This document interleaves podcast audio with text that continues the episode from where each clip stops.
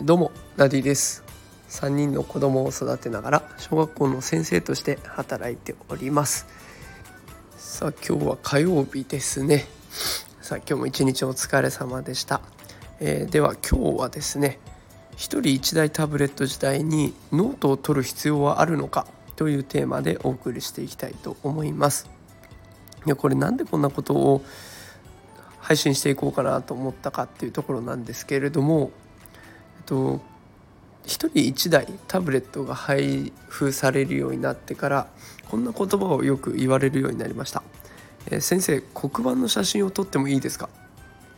これ理由を聞くとどうやらやっぱりノートに書くっていうのが大変だから写真で収めた方がいいと。その方が楽で時間も短くて済むしっていう話でした。でまあ確かに写真で撮ってしまえば一瞬で終わるしなと思うんですけれどもじゃあなんでここでノートが必要なのかっていうところもきちんと子どもたちに伝えないといけないなと思ったのでまあそれも考えながら今日はこの配信をしていこうと決めました。で私の結論としては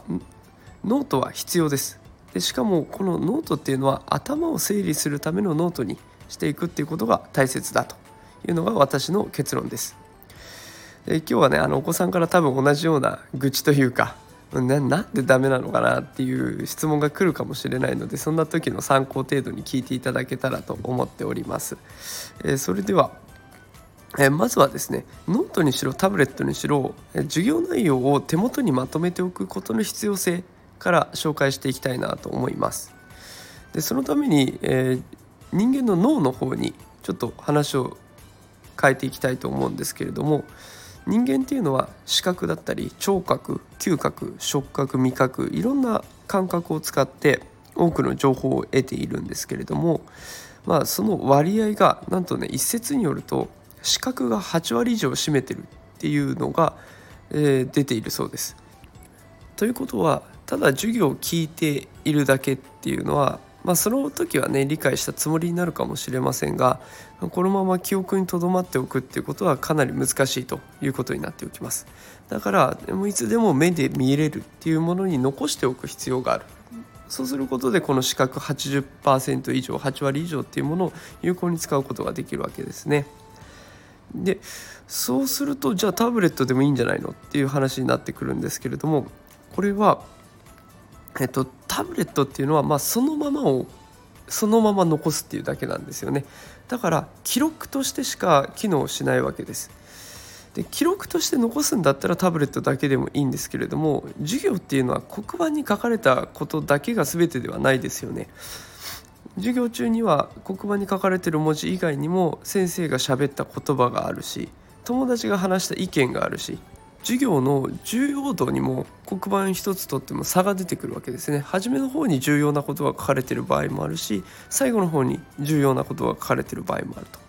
いろんなパターンがこの黒板一つをとっても想定されるわけです。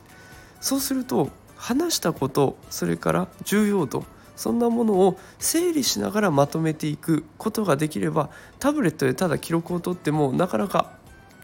その情報はわからないんですけれども整理しながらまとめることでその情報さえもきっちりと自分のものに収めることができる。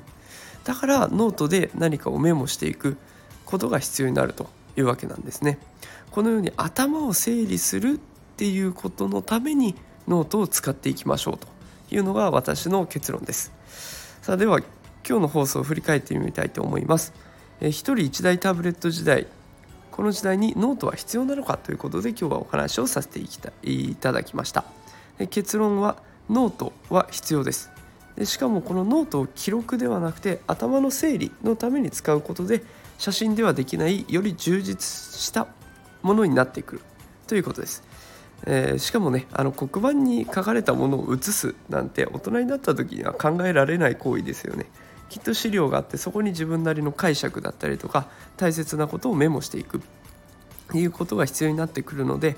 まあ大人になるための訓練としても頭の中を整理するためにメモをしていく頭の中を整理するためにまとめていくっていうところの練習のためにもノートを取るっていうことが必要になってくるのかなというふうに考えております。お子さんから質問が来たとか愚痴が飛んできたっていう時の参考になったら嬉しいなと思っております。えこういった教育とか育児に関する内容を毎日配信しております。スタンド FM、えノート、ツイッターいろいろな媒体でやっていますのでもしお時間あればプロフィール欄から飛べますので見てみてください。えまたレターも募集中です。担任の先生には聞けないあんなことこんなこと気軽に聞いてみてください。全力で勉強してお答えします。さあそれでは、えー、今日は火曜日ですね。一日お疲れ様でした。今日はこの辺で失礼します。